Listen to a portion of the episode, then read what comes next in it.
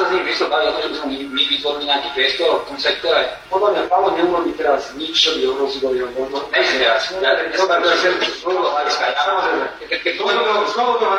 Keď to poviem v hových vetách, prídeme na nej, poviem svojho hľadiska. Chcete mi o tom vedieť, alebo zase poviete vy, že vy ste rád. Chcem vedieť, či je ich priestor, čo robia je nemysliteľné pre mňa, aby nejaký politický líder chodil za nejakým oligarchom do bytu a bral si od neho rozumie, ako má vyzerať zdravotníctvo, v ktorom Penta podniká. Hovorí šéf nadácie Zastavme korupciu a bývalá novinárka Zuzana Petková. Teraz mi povedz pravdu. Prečo ste išli vydierať toho, toho Haščáka? Čo si od toho očakával? Čo si od toho chcel? Píče vie, že to je môj kamarát. Vieš, že to je človek, ktorý okrem iného pomáhal do p- a kupoval poslancov, keď, keď si sa mal stať generálny prokurátor, bohužiaľ nám jeden chýbal, ale aj on bol ten, ktorý na to zložil peniaze a dal tam za teba milión eur. Ako povedal jeden prokurátor, ak je niekto minister spravodlivosti, tak neovláda 1500 sudcov, ale ak je niekto generálny prokurátor, tak ovláda všetkých prokurátorov a môže v zásade všetko. A ak sa na to miesto dostane niekto, kto je napojený na organizovaný zločin, tak to môže byť veľmi nebezpečné pre štát. Ráno nahlas. Ranný podcast z pravodajského portálu Aktuality.sk. Ešte sme sa ani nespamätali z Kočnerovej trémy a už sem k nám späť vtrhla gorila. Na vlastné uši sme si tak mohli vypočuť jej hlas, v ktorom politici doslova spávali s veľkým biznisom v jednej posteli, no a delili si pritom náš štát. A aby toho nebolo na nás málo, mohli sme si vypočuť aj to, akom mentálnom svete žil pán všetkých trestných konaní na Slovensku, bývalý generálny prokurátor Dobroslav Trnka. Nevieme sa vyrovnať s veľkou korupciou. Politikov sa pokúšajú korumpovať aj v iných civilizovaných krajinách, ale u nás sa nič nedeje, ani keď sa na to príde, hovorí šéf nadácie Zastavme korupciu Zuzana Petková. Dobré ráno, je pondelok 21. októbra. Počúvate Ráno na hlas. Pekný deň vám želá Braň Robšinský.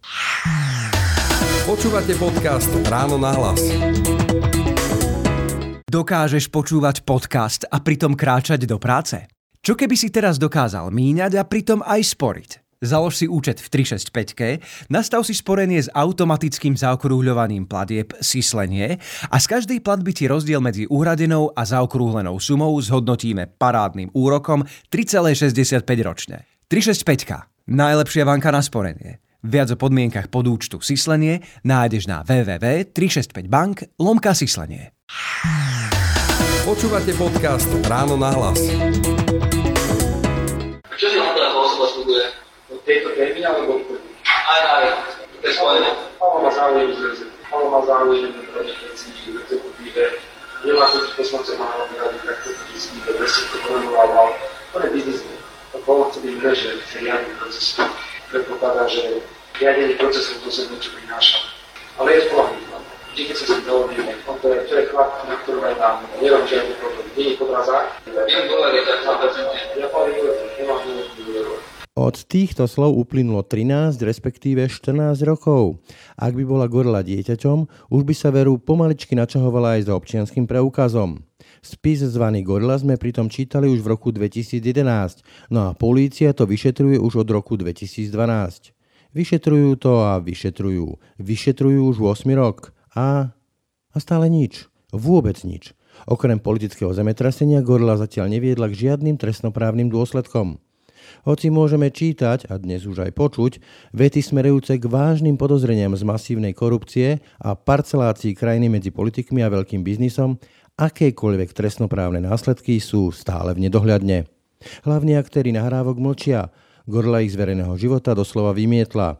No a jediný aktívny politik, ktorého hlas zrejme môžeme z Gorly počuť, ten ani len nedokáže pochlapsky odpovedať na jednoduché a jednoznačné otázky kolegov novinárov. My sa teraz pýtame vás. Vy hovoríte, že vraj som sa tam mal stretnúť. Ja vám na to odpoviem. Stretli ste sa v tom byte Ja na Vazovovej s pánom Ja nebudem- Haščákom? Ja nebudem relativizovať v žiadnom prípade túto Nemusíte relativizovať, stačí Nebudem- odpovedať jasne. Nebudem, no, pán redaktor, nemám 3 roky, ale je naozaj neuveriteľné, ako kriete tie prasačiny prasačiny Zurindu. Je to neuveriteľné. Si vyprosujem takéto... Ešte raz, no, Hej, môžete Zurinda, si môžete si vyprosovať. Zurinda už je na politickom dôchodku. Pán, pán, pán redaktor, to neznamená, že Vy ste ešte stále verejne činná to osoba. neznamená, že nemá Pozvali ste nás na túto tlačovku. Áno, nás som. zaujímajú odpovede na naše a otázky. ja som vám na to odpovedal, že je neuveriteľné, ako kryjete prasačiny. Boli ste v byte na Vazovej ja s pánom Haščákom? Je neuveriteľné, ako kryjete prasačiny pravicovej vlády. Boli ste v byte s pánom Je Haščákom na neuveriteľné, Vazovej? kryjete, ako kryjete prasačiny z vlády. Boli ste v byte na Vazovej s pánom Haščákom? dotyčnom? pravicovej vlády v roku 2002 až 2006. Prečo ste chodili za pánom Haščákom?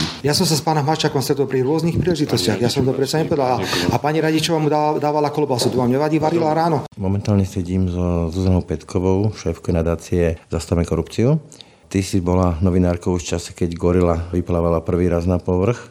Teraz dostala gorila hlas. Čo nové ti ten hlas povedal? Hlavne je to pocit takej autentickosti, že vtedy sme mali veľa pochybností, či tá gorila je pravá, či ten spis nie je nejako skompilovaný, či s ním niekto nemanipuloval. Stále nemáme úplne istotu, že aj tá nahrávka nebola nejako zostrihaná, alebo niekto s ňou niečo nerobil ale je oveľa nejako desivejšie počuť tie hlasy, ktoré sme počúvali napríklad v prípade Malcharka alebo Roberta Fica na tlačovkách a teraz ich počuť vlastne v kontexte rozhovorov, ktoré sa bavia o úplatkoch, províziách za privatizáciu, o praní čiernych peňazí a o čiernom financovaní strán je teda veľká sila. Politicky e, Gorila zlomila krk e, SDK, teda Mikulášovi Zurindovi, Ivanovi Miklošovi. Na nahrávke je ale aj Robert Fico. Mohlo by to aj Smeru a jemu zlomiť politický väz? Na jednej strane má Robert Fico pravdu, že je to hlavne kauza, ktorá sa týka Zurindovej vlády a jeho ministrov a predaja štátnych podnikov počas tohto obdobia.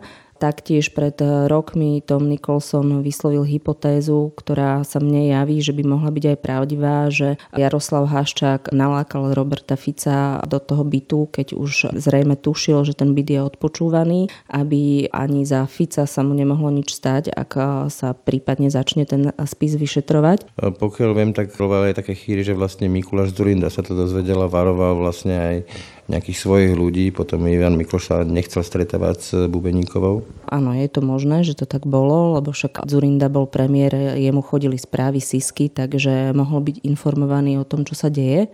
No ale keď sa vrátime späť k tomu Ficovi, tak určite jeho nejaká zodpovednosť gorily nie je taká ako tej pravicovej vlády, ale predsa nejakú má, pretože je nemysliteľné pre mňa, aby nejaký politický líder chodil za nejakým oligarchom do bytu a bral si od neho rozumie, ako má vyzerať zdravotníctvo, v ktorom Penta podniká. Napokon oni sa tam vlastne aj dohadovali na Pavlovi Páškovi. Fico tam hovoril o nejakých stavkách miliónov v rámci financovania, o ktorých tie oficiálne záznamy nič nehovoria. Hej, a netreba zabudnúť ani na Hatara, ktorý bol akoby pobočníkom Fica a tiež do toho by tu chodil a tiež sa s Haščakom bavil o tom, ako usporiadať štát, aby to vyhovovalo pente. V tom prepise tom bolo také, že počuť šuchotanie v zátvorke asi bankovky. Hej, zdá sa, ako keby tam prepočítavali nejaké bankovky. Pravdepodobne to bol Zoltán Varga, vlastne človek, na ktorého bol ten byt napísaný, bývalý policajt, kamarát Jaroslava Haščáka, po ktorom je aj tá kauza pomenovaná, lebo svojou postavou pripomínal gorilu. Keď dostanem u toho dátumu, rok 2019, to je 8 rokov. Vlastne ona vyplávala koncom roku 2011, potom eh, Daniel Lepší, vtedajší minister vnútra, zriadil nejaký tím na vyšetrovanie gorily.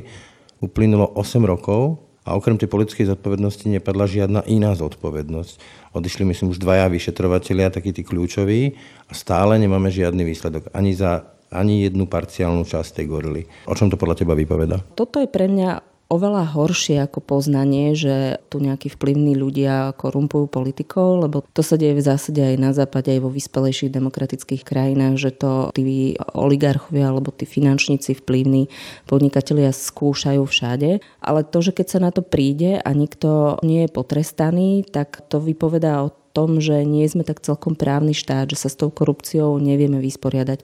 A ja si myslím, že je to veľmi nebezpečné, pretože keď ľudia teraz vidia, koľko Piny sa vyplaví a nemyslím tým len na gorilu, ale aj na hrávku Kočner Trnka a že tých ľudia v pohode fungujú ďalej vo svojich funkciách, ďalej proste podnikajú, ďalej si užívajú svoje milióny, tak je to pre tú spoločnosť veľmi frustrujúce a voliči sa potom utiekajú k takým extrémnym riešeniam, populistickým alebo extrémistickým stránám, pretože vidia, že vlastne tá demokracia nefunguje a nemá také mechanizmy, ktoré by dokázali týchto ľudí trestať trestať. Mimochodom v týchto nejak týždňoch tiež vyplávala iná informácia, že Jaroslav Haščák, kľúčová postava tej gorly, je myslím tretím najbohatším Slovákom v časopise Forbes sa to objavilo, myslím, že miliarda, neviem koľko. Čom je podľa teba tá sila Jaroslava Haščáka? Kto to je vlastne ten Haščák? Haščák je na jednej strane je veľmi šikovný a veľmi inteligentný biznismen, ktorý využil všetky príležitosti, ktoré sa mu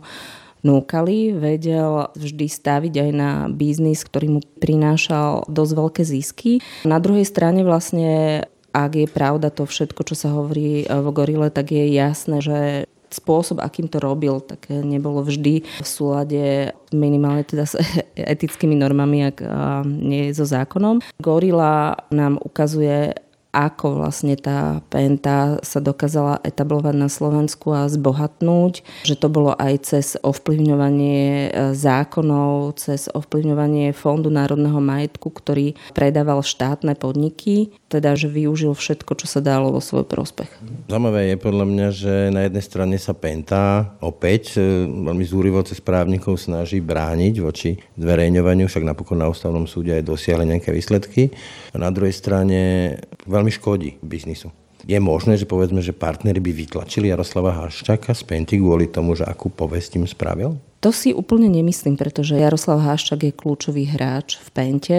Skôr si myslím, že to reputačné riziko je v tom, že partnery v zahraničí, prípadne Penta podniká v Polsku, v Česku a v mnohých iných štátoch, prípadne vlády, ak tam majú nejaký, nejaký štátny biznis, by mohli Pentu odsunúť do karantény a to by mohlo spôsobiť problém v zahraničí Pente. Napokon, pokiaľ viem, takto Penta zle dopadla, keď sa pokúšala nejaké vojenské materiály do Polska predávať, kvôli tomu, že vlastne študovali v Moskve, na tom GIMO čo bolo pre Poliakov neakceptovateľné. Teraz ako sa tu pokúšajú nejaké také akcie, podobne ako v Česku, že ignorovať Babišové výrobky, tak povedzme, že poďme ignorovať Pentu. Dá sa to vôbec? Je to naozaj kľúčový hráč napríklad v zdravotníctve. Áno, to sa dnes už podľa mňa tak dobre nedá, pretože keď sa bavíme o tom zdravotníctve, tak Penta má polikliniky, má nemocnice, má sieť lekární, má svoju vlastnú zdravotnú poisťovňu. Ani si nemyslím, že by to bolo úplne fér voči tým lekárom a tým tisíckam ľudí, ktorí v týchto vlastne zariadeniach pracujú. Čiže tej pente sa už človek v bežnom živote a jej výrobkom, jej službám sa už Slovak pravdepodobne nevyhne. Mňa to napadlo už v tom roku 2011, že vieme o tom byte na Vazovej, ale koľko je iných takých bytov, kde sa dohadujú podobné kšefty a koľko je povedzme iných nejakých nahrávok, kde môžeme počuť nejakých kľúčových ľudí sa baviacich spôsobom, ako sa bavili či už v Treme alebo v Gorile. Tvoja odpoveď? Určite je ich veľa Určite Penta nie je jediná, ktorá takto proste sa stretávala s politikmi a dohadovala si svoj biznis, ale kľúčové je to, aby sa vlastne systém s tým dokázal vysporiadať a aby sa dokázali tie veci vyšetriť. Počúvate podcast Ráno na hlas. Povedz mi, prečo si mi nepovedal, že chcú vydierať Haščaka? Môjho kamaráta. Človeka, ktorému či sme pomáhali x krát. Veď aj ty si, bol si s ním na mojich narodinách. Prečo si sa proti tomuto človeku obrátil? Čo ti urobil ten človek? Čo ti urobil? Jak si mohol do, do takéhoto niečoho ísť? Pre peniaze? Ty? Ja to nechápem. Keby, kurva, keby to bolo tak, že sa chceš pomstiť tomu Ficovi, tak to ešte chápem. Ale pre peniaze? Ale veď peniaze máš u mňa uložené. Všetky do ktoré za všetky kauzy, kde som ja niečo dostal, sú u mňa. A tam máš takisto svoj diel. A vždy, keď si prišiel a podal, som ti dal, nikdy si sa nepýtal, koľko to je, nikdy si nechcel vyučtovanie. Podal si, že teba to nezaujíma, že mi veríš. A ešte raz, Slávu za to zaplatil, za tú gorinu. K***, tie peniaze sú do p***, u mňa. Dobre. Ty si sa nikdy nepýtal, ty si povedal, ty si sa, ty si povedal, drž moje peniaze, keď budem potrebovať, vždy si zoberiem. Bolo tak? Bolo. Chcem vedieť jednu vec a musím byť o tom absolútne presvedčený. A bude, a k***a, len keď budeš hovoriť pravdu, ale potom do p***e ti zachránim riť, tebe, ale nie Oskarovi ani Košovi.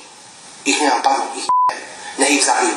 Ale tebe zachránim riť a tvojemu synovi zachránim. Momentálne sedím so Zuzanou Petkovou, šéfkou nadácie Zastavme korupciu. Od Gorily uplynulo 8 rokov a okrem Gorily opäť tu máme nahrávku Kočner Trnka. Mňa na tom najviac šokovalo, že náš systém je nastavený tak, že keď sa generálnym prokurátorom stane niekto, ako Dobroslav Trnka, tak ten systém je v zásade akoby bezmocný. Naozaj to stojí u nás tak, tá prokuratúra, že keď sa je zmocný nehodný človek, tak dokáže rozvratiť celý ten systém prokuratúry? Bohužiaľ áno. My sme teraz v nadácii robili analýzu systému prokuratúry, rozprávali sme sa aj s mnohými prokurátormi a je to tak, že keď, ako povedal jeden prokurátor, ak je niekto minister spravodlivosti, tak neovláda 1500 sudcov, ale ak je niekto generálny prokurátor, tak ovláda všetkých prokurátorov, všetky trestné konania, ktoré sú na Slovensku a môže v zásade všetko. Môže zastaviť alebo zrušiť obvinenie v politicky citlivých kauzách alebo naopak môže nariadiť trestné konanie v politicky účelových prípadoch a tak ďalej. Hej. Ten systém, ktorý my máme, ten systém prokuratúry je naozaj veľmi hierarchický. V zásade jeden človek ovláda všetkých a ak sa na to miesto dostane niekto, kto je napojený na organizovaný zločin, tak to môže byť veľmi nebezpečné pre štát. Nechcem porovnať porovnávať Dobroslava Trnku so súčasným prokurátorom, generálnym pánom Čižnárom, ale aj ten nejako sa odmlčal.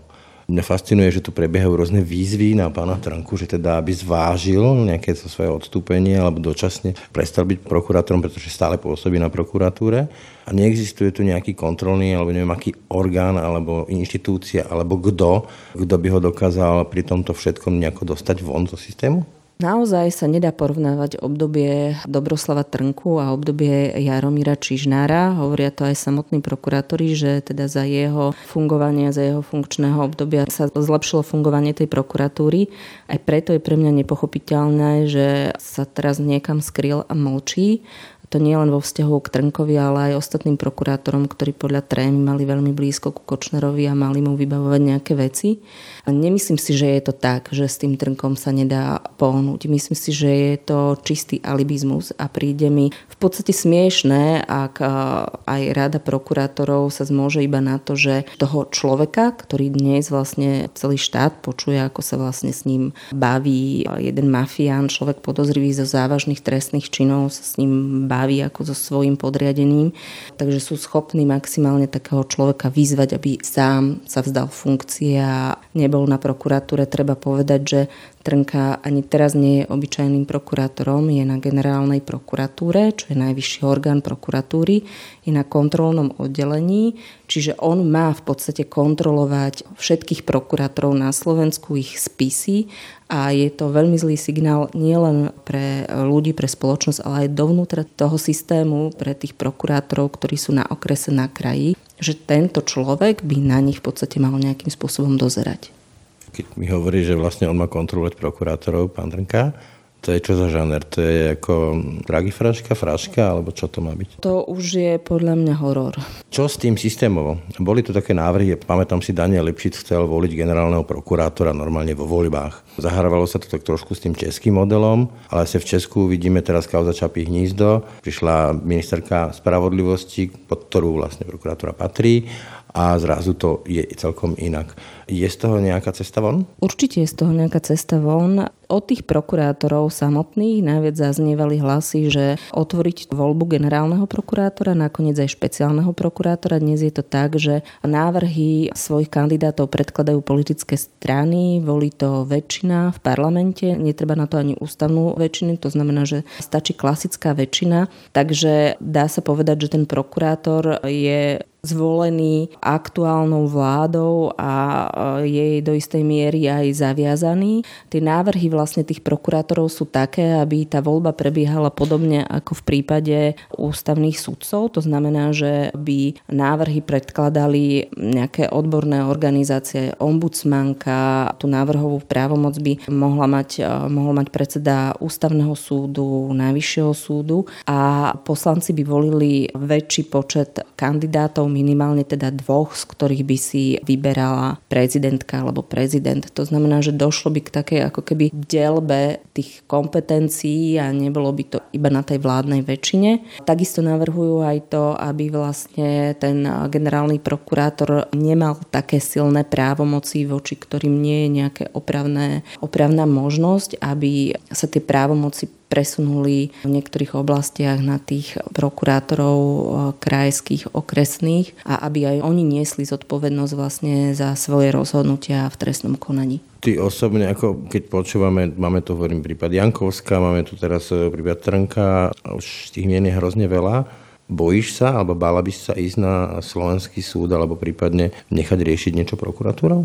Nie stále mám nejakú dôveru v systém. Ja často prichádzam a hlavne kvôli svojej práci do kontaktu vlastne aj s políciou, do kontaktu aj s prokurátormi a ja si stále myslím, že tých čestných prokurátorov, policajtov a sudcov je prevažná väčšina a že tých ako keby že čiernych oviec, o ktorých teraz počúvame, je, je menej. Ďakujem toľko, Zuzana Petková. Ďakujem, dovidenia. To je od nás dnešného rána nahlas všetko. Počúvajte nás každé ráno na webe aktuality.sk lomka podcasty. Pekný deň a pokoj v duši želá Braň Dobšinský. Všetky podcasty z pravodajského portálu Aktuality.sk nájdete na Spotify a v ďalších podcastových aplikáciách.